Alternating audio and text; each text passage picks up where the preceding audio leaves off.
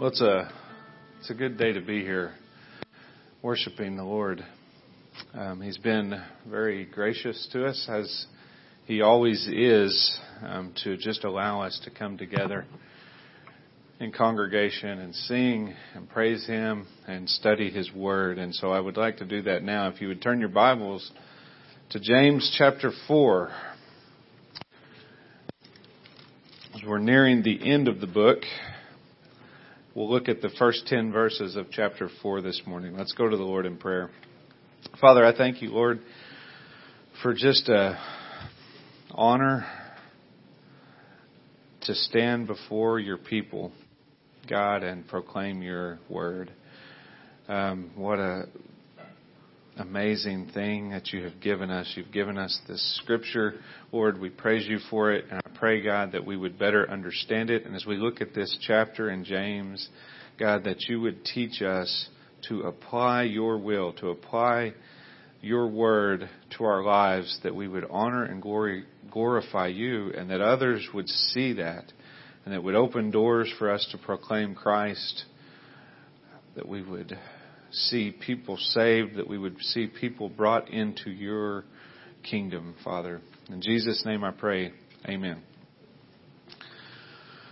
Okay, so as with the rest of the book of James, we look at this as a, and we're looking at a very practical, kind of a where the rubber meets the road type of book, right? This is not it's not it, it doesn't he doesn't get into some of the deep theological things that Paul does, but he takes those theological truths and he says this is how you apply them. This is what it looks like in your life. And and as as we start in this chapter 4 in, in verse 1, you're going to see Things weren't that much different then than they are now. Let's look at it. Verse 1. What causes quarrels and what causes fights among you? Huh. Now remember, he's writing to the church here. So, thousands of years ago, the church had quarrels and fights among themselves. It's not any different than it is today we are still dealing with this body of flesh. We're still dealing with this unredeemed part of our nature. But he's, but he's not, that does not mean it's okay. He was addressing them at the time just as he is addressing us at this time. What causes these quarrels and fights among you? And he says this, is it not that your passions are at war within you? And I think there's two meanings there. I think we're actually going to see a great secret. And maybe it's not so much of a secret. Revealed here in verse 1. What causes fighting? What causes these little skirmishes and these quarrels that start out small and they escalate into big quarrels and skirmishes and pretty soon you have church splits and you have families split apart and you have divorce you have people quitting jobs and getting fired and all of these things. What causes that? Our own desires. Pretty clear when we give in to those fleshly desires within us. He's talking about that desire that is within us. There's this battle going on within us, right? There's this, the part of us that has been redeemed, the part of us that is in line with the Holy Ghost, the Holy Spirit and and is saying, I want to live godly. I want to go this direction. And then there's that little bit of flesh, a little bit of part of us that is still in this body that's saying, no, I want to do this. And when you give in to that warring inside you and you go with your own desire rather than God's desire, it's going to cause skirmishes. It's going to cause fights. Um, and like I said, that that happened. You can take that to whatever context of whatever group of people you're dealing with, because as long as you're dealing with people, you're going to deal with these issues. And it happens within the church. It could be. It could happen within your family. It could happen within your job. And we're going to get down as we go down through these verses. We're going to see even more of the reason of why this is. But the bottom line is your desire causes fights. And the reason for that is because when your desire is blocked, When you don't get the things that you want, it causes anger. That's the bottom line here. When you don't get the things you want, you get mad. And we're going to find out why as we go through. But look at verse 2. He says, You desire and do not have, so you murder. You covet and cannot obtain, so you fight and quarrel. And then he says, You do not have because you do not ask. So look again, these blocked desires make us angry. And so what do you do when you get angry? He says you murder. He's using an extreme here. That's what, what happens with murders. That's what happens. Somebody gets angry and then they act on that anger and they wind up killing someone, right? In an actual physical murder. But we know that Jesus said what? He said, to hate your brother is a murder in the heart, right? And so, so he's saying you desire, that, that's basically speaking of the depravity of man. Man's desire is to please himself. And when you don't get your way, you get angry. And what is that anger? It's basically murder being acted out in the heart.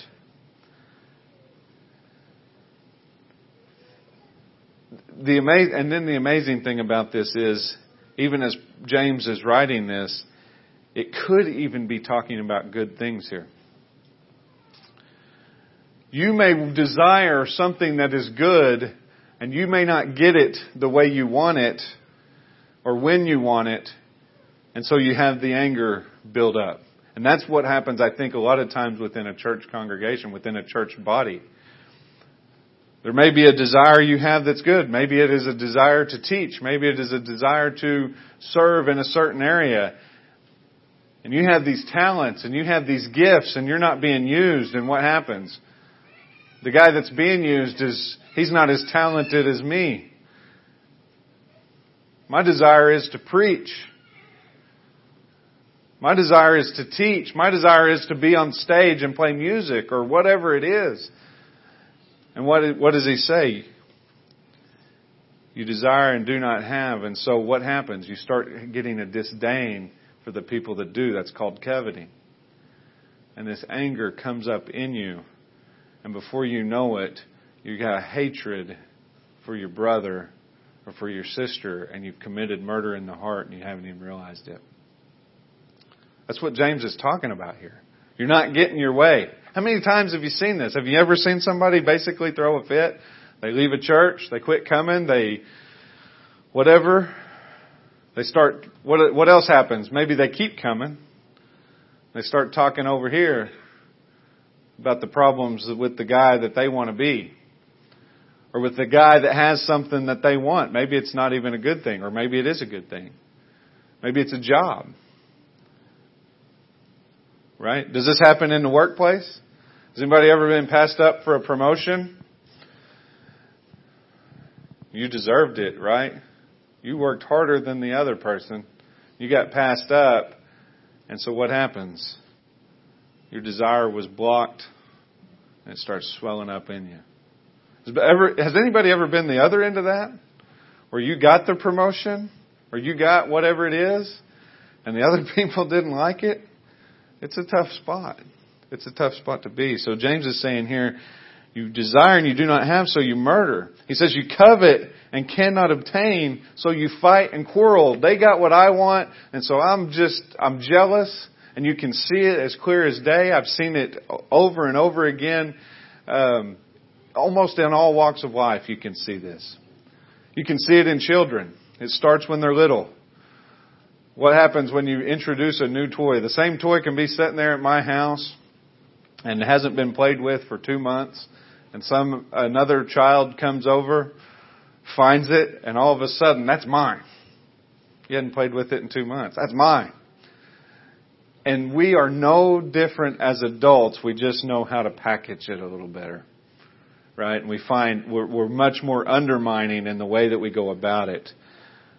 But he says you covet and cannot obtain, so you fight and quarrel. You can't get it the way that you want to, so I'm going to fight and quarrel and we're going to get into this big thing all for what? For my desires haven't been fulfilled. So, but he goes on in this next part. He gives us a description of how to overcome this sin. He gives us the proper prescription for how to deal with the things, the desires of your heart. He says, you do not have because you do not ask. The prescription for fulfilling your desires is prayer. It's talking to God. It's asking Him for it. And there's two things, and we'll see in the next verse. If it is a good thing that He desires to give you, He will give it to you in His time. And so the answer is not trying to take it from somebody else. The answer is not jealousy. And the answer is not undercutting or undermining your brothers and sisters or even those of the world to get what you want. The answer is go to God and ask Him for the, for the desires. And if it is His will, He will, He will give it to you. But you have to go to Him and be willing to accept His answer, even if it is no. Even if it is not right away. We always trust God until He doesn't do it quick enough. Then we want to trust ourselves, right? We want to push the, push the ball up the court a little quicker. But then look at verse 3 and it goes a step further. Verse 3 says, You ask and you do not receive because you ask wrongly to spend it on your passions. So there's two things here. Either you're not getting what you want because you do not ask, or you're asking and you're asking wrongly. I think the King James says you ask amiss. You're missing the mark. You're missing the point. Why? You want whatever it is to spend it on your passions. Two people could be praying for the same exact thing. And one could be in uh, the will, a godly, in the will of God prayer, and the other one could be a self-motivated prayer. Let's say it's money. I'm praying for a raise, and somebody else is praying for a raise at the same time. My prayer is I want the raise so that I can you know, buy some cool toys, right? I, I, I want a new car. I want a new boat. I want a four wheeler just to ride around and have fun on. And the other guy's praying for a raise because he really sees people hurting and he wants to be able to help them. Or he sees missionaries come in and speak, as we have here pretty often. And he sees that the work is going on in other places and they want to be able to support that. So I'm praying to God for a raise. One is completely self-motivated and the other one is completely selfless motivated, right? Two things, same thing. So it all depends on how you are praying. Are you praying in the will of God or are you praying in your own will? Self-motivated prayers you have not because you ask amiss. That is what it means to ask amiss. You're praying for the wrong thing. You're praying for the right thing with the wrong motive. So examine your motives. Examine your desires. Are they self-centered? Or are they kingdom-centered? Have you considered this thing that, and, th- and this is what happens in the first part where he says you have not because you ask not, many times for the Christian, if you will go to the Lord in prayer about this thing that you think you so need or you so desire, and you start praying about it, what happens? Many times while you're praying, because I don't know if you guys knew this, but prayer is a two way thing. It's not just you talking to God, He also talks back in, in a few ways. One, the main one, is through His Word. But there's many times when you're praying, and if you're in His Word and you're uh, studying God, and then you go to prayer, there's many times as you're praying, the Holy Spirit convicts you and says, You don't even need that. And then you learn that you're asking amiss, and you change your prayer. Because are we really changing God's mind when we pray? Ever think about that? We're really asking Him for a raise, say, and, oh, I never thought about that. I think I'll give you, a, I think I'll work through your boss and give you a raise. No, God's will is solid. God does not change. He's the same yesterday, today, and forever. So really what prayer, really when you come down to it is, is it's us conforming our will to God's will. And so as we pray, that's what happens. And so as we go to God with these desires, He teaches us those things through prayer. And sometimes as Christians we know it and that's the reason we don't ask. You ever had one of those? You ever been in that spot? I really want this new car, Lord. But I'm, except you don't pray it because you're pretty sure God doesn't doesn't see the need for you to have a Corvette, and so you just want it, and that's why you don't ask. But if it's something godly, has anybody ever had a hesitation to pray for um, something that's truly godly? Have you ever hesitated to pray for your loved ones to be saved? I mean, like, oh, I just don't feel like right about going to God about this. No, have you ever felt um, hesitant to pray for, uh, like, say you have a job and you're trying to find more time where you can make it to church? Have you ever been hesitant to pray, God, I, I really, no, you, you have no problem going to the Lord with that. It's just like as a child. If you remember as a child, you would go to your parents, you would ask for something. I had no problem ever going to my dad and saying, Hey dad, do you care if I mow the lawn? Never hesitated. I wasn't nervous about asking that question. I went right up to him. Actually, I probably never did. Let's be honest here. If I would have, I do remember one time I asked him if I, if he cared if I hoed the garden. Like, hey, can I hoe the garden? And he was, I mean, kind of looked at me with shock and he's like, no, go ahead, yeah. We don't have a hesitation to ask for those things. But what I did have a hesitation was, hey, can I stay up later on Saturday night? Why? Because I already knew the answer. I already knew he wasn't going to want to say yes to that. And if I got a yes, it was because I was going to somehow manipulate him or, or beg enough that he would say yes. That's the way we are with God. When it's a godly desire, you have no problem going to God with that prayer. But you have not because you ask not. Why do you ask not? Because it could be that the thing you're asking for is your own desire and not a desire for the kingdom. Turn to Ephesians chapter 1. Let's take a look at Paul's prayer.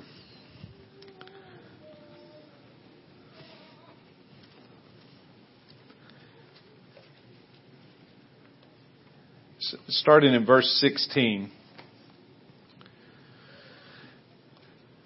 He says, I do not cease to give thanks for you, remembering you in my prayers. And here's what he said, this is what he says he prays for the church at Ephesus.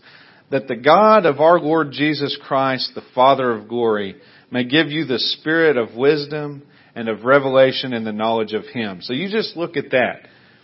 When Paul prays this on behalf of the, the Ephesians, his prayer is that the God of our Lord Jesus Christ, the Father of glory, may give you the spirit of wisdom and of revelation in the knowledge of Him. Paul prays that knowing completely that that's what God is going to do.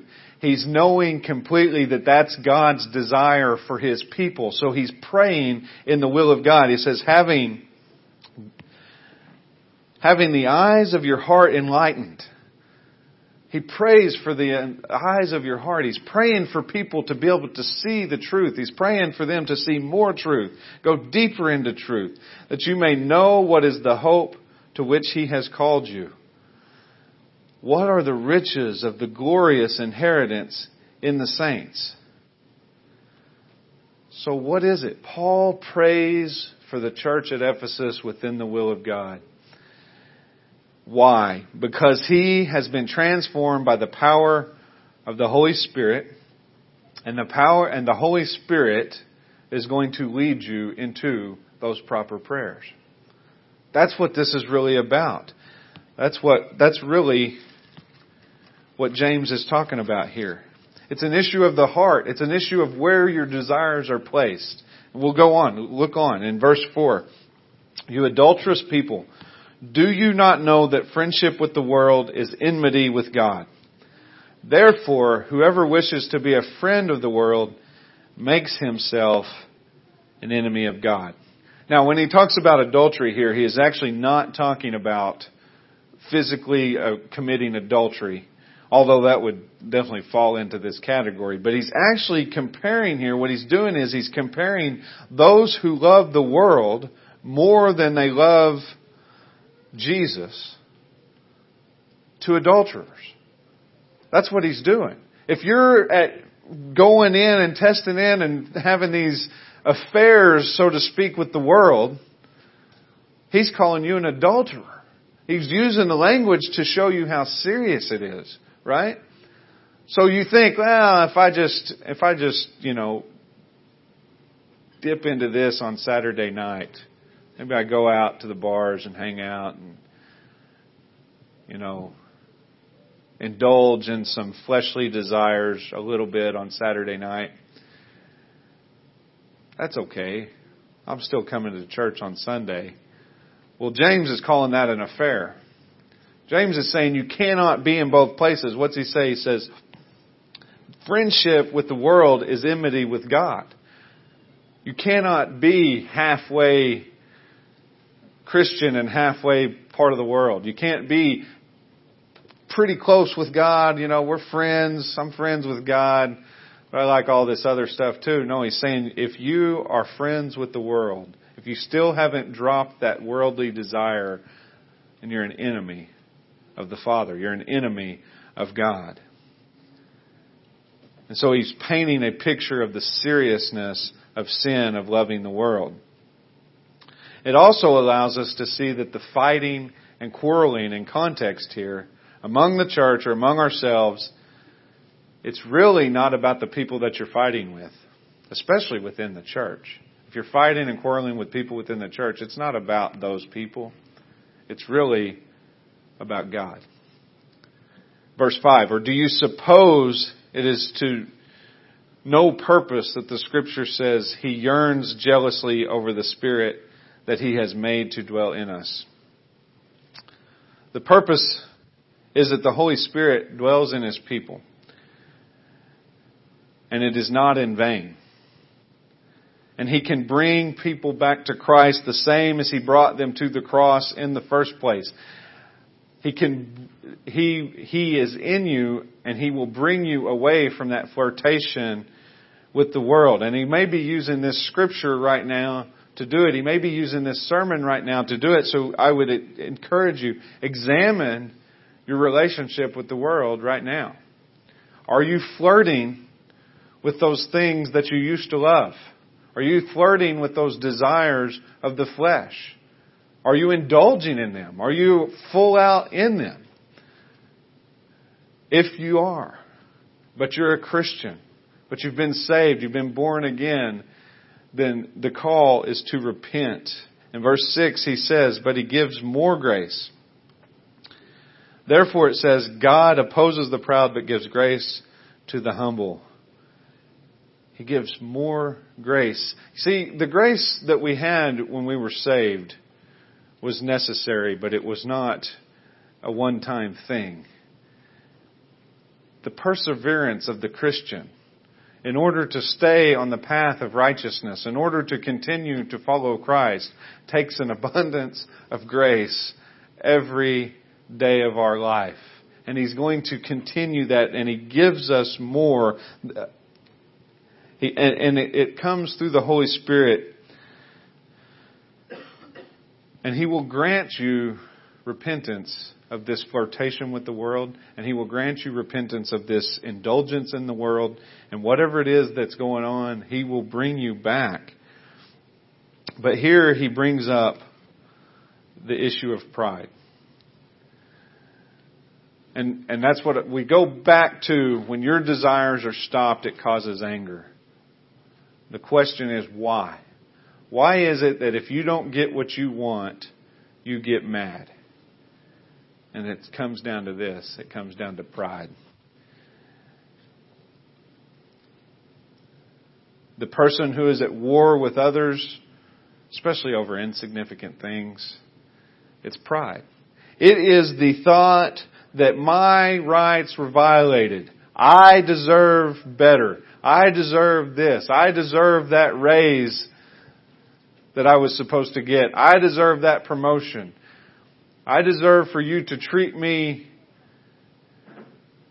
in a certain way. Right? It's pride. When the reality is, when you go back and you understand the gospel and you go back to Ephesians and you understand that you were dead in your trespasses and sins, and there is none righteous, no, not one. We've all gone astray. You don't deserve anything but God's wrath. That's what we deserve, and if you remind yourself of that, then maybe it will help to suppress some of that pride and put others as higher. So yeah, are you going to get passed up for, for promotions? Probably. Are you going to not get the raise you deserve? Probably. Are you not going to get the position that you want in wherever it is, in the church, in the government, in the school? Yeah, those things are going to happen. Because there's no promises as Christians that God's going to make everything smooth and easy from here on out. But what is going to happen is the way that you deal with those is how people will see you as a Christian. That is how much set apart you can appear. That is how much glory you can give to God. So maybe it is that God is going to put this trial on you of whatever your desire is that you're not getting. And through that trial, you're going to glorify Him and He's going to use it to soften people's hearts and then the gospel will be proclaimed and somebody will be saved. And so you got to ask yourself the question, is me not getting that position or me not getting the desire that I want, is it worth it if somebody's saved? It's an honest question, right? Have you ever asked yourself that? The Bible is clear that the angels in heaven rejoice over one who comes to repentance. It is a big deal. One person is saved. It took God Himself dying on the cross for that to happen. So is it worth it for you to not get XYZ so that one could be saved? If that's how God so chooses to do it. I would say yes. I would say it's worth it. And, and, I mean, going back to the root of this as being the pride, think about the times when your anger gets the best of you. Think about the quarrels you've had with people. Was it not because somehow they violated you? Was it not because somehow they just didn't respect you enough? I deal with it. Listen, I'm preaching to me today because I deal with this a lot in my classroom at school. Tim's shaking his head. He probably does too. Anybody that's a teacher understands this. Because we have this, we have this certain thing that, like, listen, we're the teacher, and this is true, because you're in the authority of the classroom, just like we heard this morning, there is a level of authority that should be respected. And we, sometimes we get it. And so I get, but I get angry. Why? Because they disrespected me And then I then I'm reminded how much I disrespected God and how much I continue it continually to disrespect him. The one who really does, the only one who really does deserve that respect. And so the anger that comes from that based on pride because I somehow deserve better. But there's good news at the end of that verse and that is that God gives grace to the humble. And I'm very humble. Right? How does God give grace to the humble? How does one become humble? Even if you get humble and then you're like, yeah, I'm, I'm humble today. Oh, I just blew it. Now I'm prideful, prideful again. Right? There's no escaping this. How does that happen? Well, I, I don't think this is any big news to most of you. It's by God's grace that humility is even a thing. How do you become humble? It's only by God's grace. It's only by His intervention. So we're in this place like He says to be humble, but how do we become humble? But there are some practical things though. There's some practical ways to become humble. And the number one way is, I think i I think I remember preaching this from here before. Um, if you look at somebody that thinks they're pretty good at a certain sport, let's say basketball. We got we used to have a kid over at Stratford that I mean he thought he was next NBA player. He's the best there is at basketball and I mean he he'd swell up and brag about it and all that stuff. Well, how's a what's a good way to humble somebody that's good at basketball? You put them on the court with somebody that's really good at basketball, right? And there's always somebody better, almost. And so if he, this, if you think you're really good at basketball and then you watch LeBron James play and you really study LeBron James and see how good he is, you compare yourself to him, pretty humbling experience. Right? Ronnie, I'm going to steal a story from Ronnie. Ronnie thought he was a tough guy going to be a boxer and uh, he went down to I think it was Ardmore or something like that when he was young, and decided to get in the boxing ring. He's going to start training. And I'll just make the long story short. It wasn't very long. He couldn't breathe, and he was about to die. And this was just some low end boxer, right? But the guy actually knew that was a humbling experience. Why? Because he compared himself to somebody that was actually good at it. So you want to, so if you want to find humility, study Christ. Go read the Gospels and watch Jesus. Go read the crucifix, the, the passion account, the, the, the night of the crucifixion. It, it gets me every time when Pilate's looking at Jesus, the Creator, the one who gave him life, and says, Don't you know who I am? And Jesus is silent. You want to be humbled? Compare yourself to Jesus. And you'll find humility in that. And the very fact that you want to do that is God working in you. So that's where humility comes from. And God, when, when that happens, He's going to give an abundance of grace to His people. Look at verse 7 and 8. He says, Submit yourselves therefore to God. Resist the devil, and he will flee from you. Draw near to God, and he will draw near to you. Cleanse your hands, you sinners, and purify your hearts, you double minded. So here we see more of the answer. What is it? It's submission to God. How do you become humble? You submit to Him. You come under His authority. And then look at this. He says, resist the devil and he will flee from you.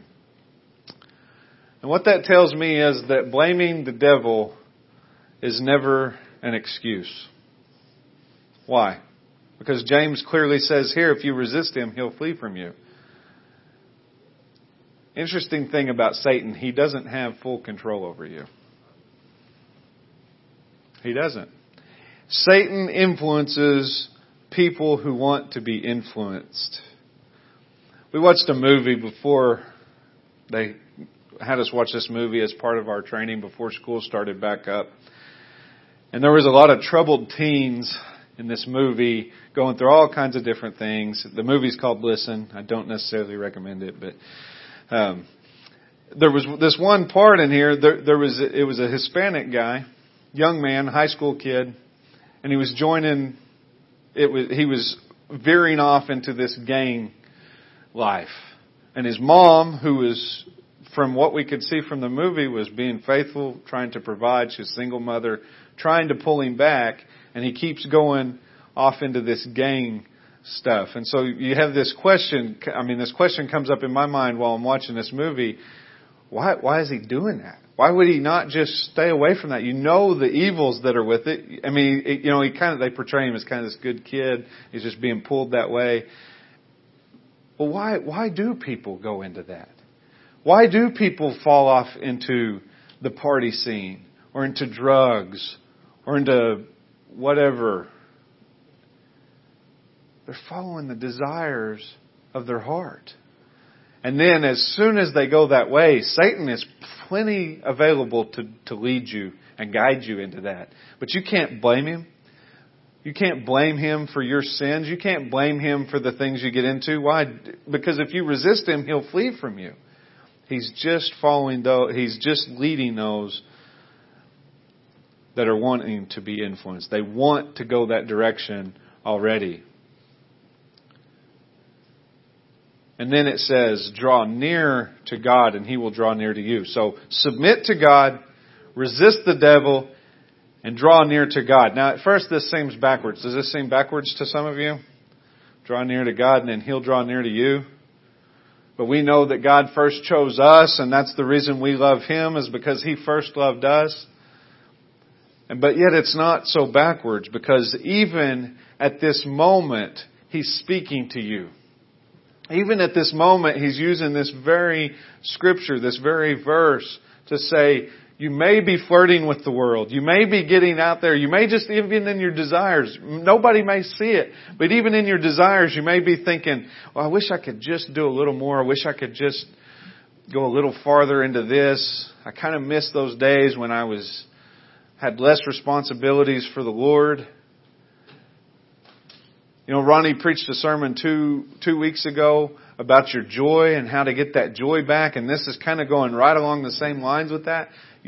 You may have lost your joy in Christ because you're, temp, you're tipping your toe over into some sin somewhere, and yet He says, draw near to me, and He will draw near to you.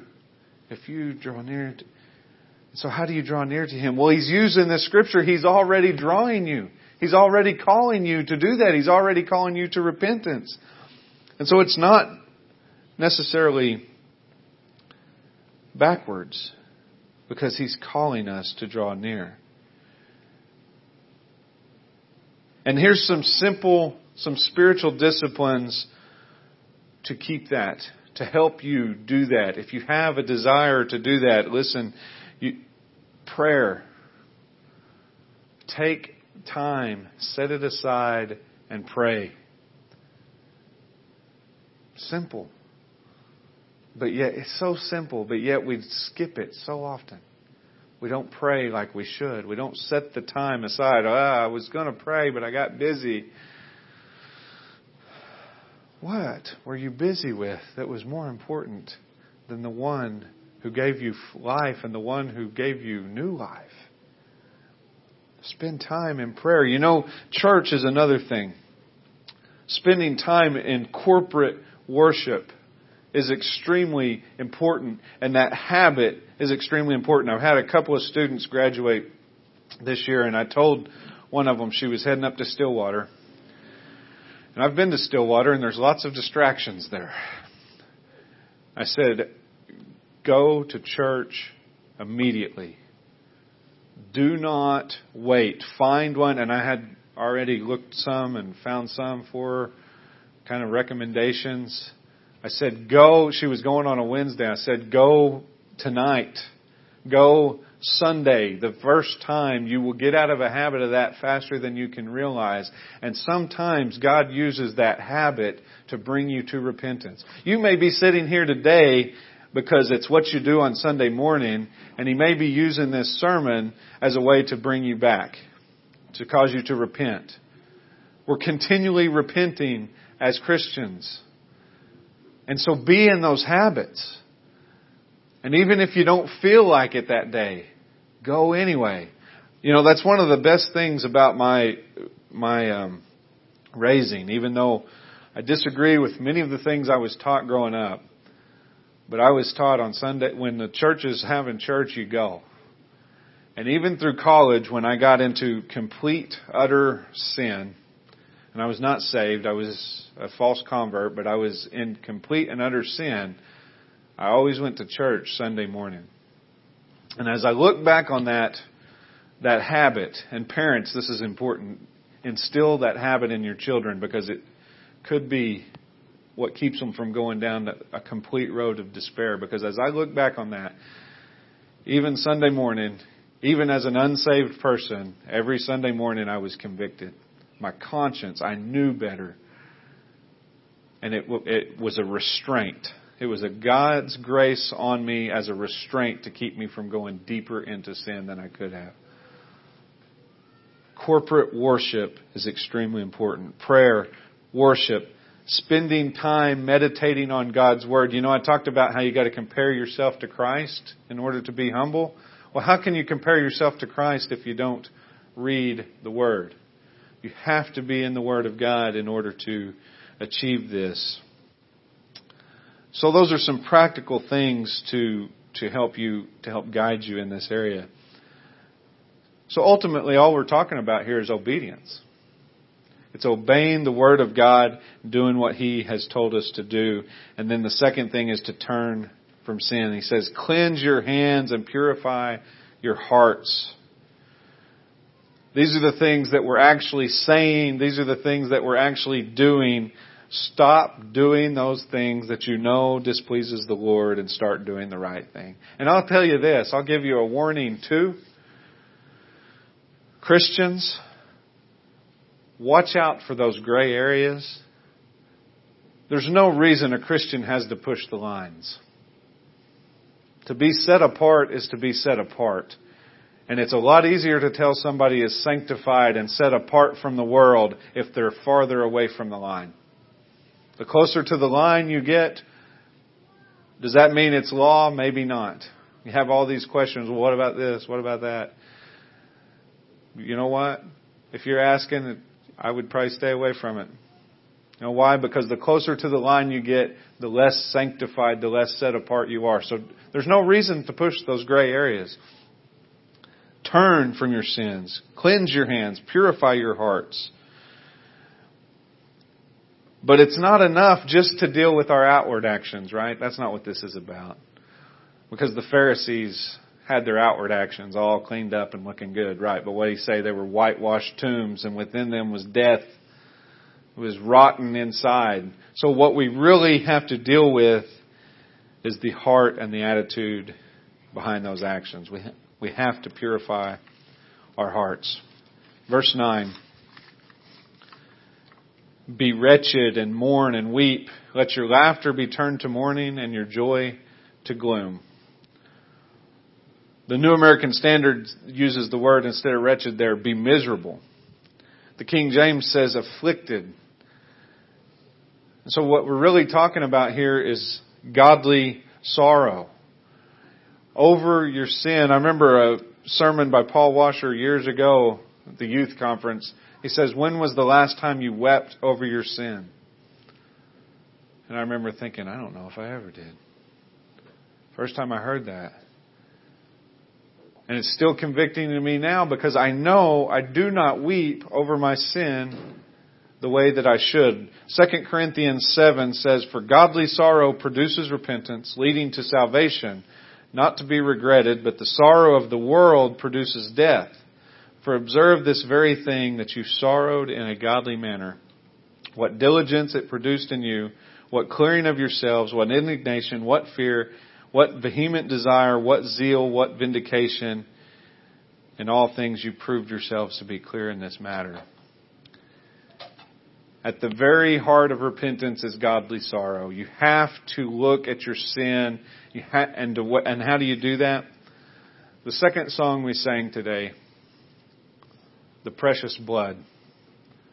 When you consider your sin and you consider that song, when you consider your sin and you consider the gospel, which is what that song is really about, it's about the precious blood, right? The blood that was shed on our behalf. When God, when Christ was on that cross and God looked down on him and he said, and Jesus said, My God, my God, why have you forsaken me? Why did he say that? Because at that moment, he became sin. Right? Jesus himself bore these things that we're pushing the area on. these things that we're dipping our toe into, these things that we're flirting around with, these things that we, maybe we don't do them, but we laugh at them. Maybe we don't do them, but we allow them. Maybe we don't do them, but we certainly don't condemn them when other people do. And Christ bore them. And the wrath of God was on him because of it. How do you over how do you weep? How do you find godly sorrow over this sin? You consider that. Meditate on it. Think about it. Sing songs about it. Listen to songs about it. Read the scriptures about it. And it will, God will bring you to repentance.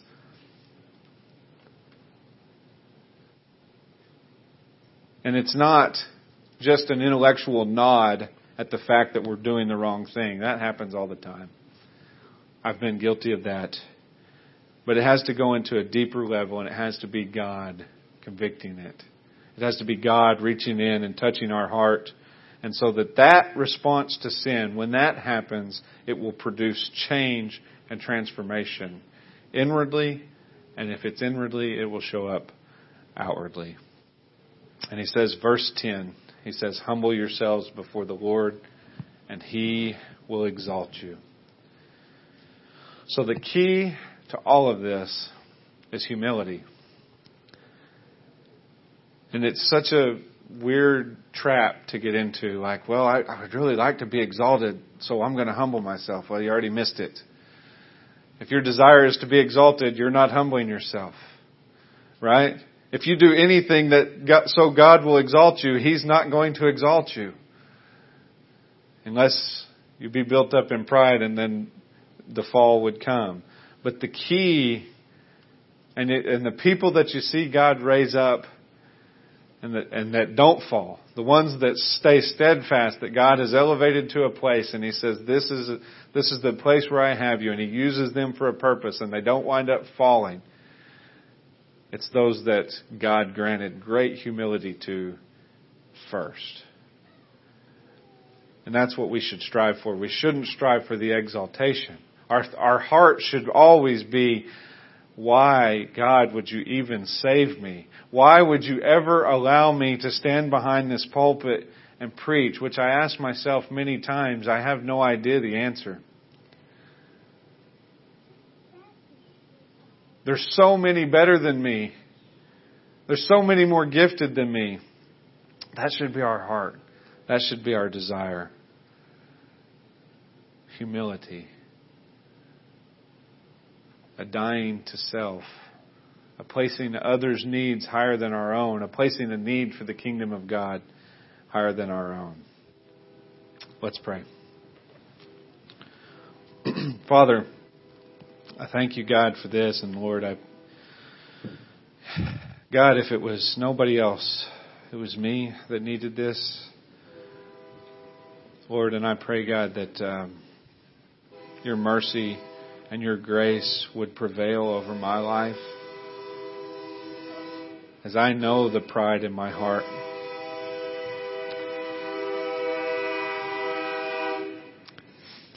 I know the shortcomings I have, the desires that I have, and the anger that I have when those desires are cut short. God, it all applies to me, and I pray, Lord, that you would grant me that deep, true repentance of the heart as only you can do. God, that you would give me desires for you, that you would give me the ability to draw near to you so you would draw near to me, that I would submit fully to your will God, and I pray that for any here, anyone else who's struggling or who's dealing with these things, that you would grant them that, that you would have us to fully repent and submit to you, God. I thank you for the grace that you've given us, the grace that is the gospel, the grace of your Son who died on our behalf. And in his name I pray. Amen.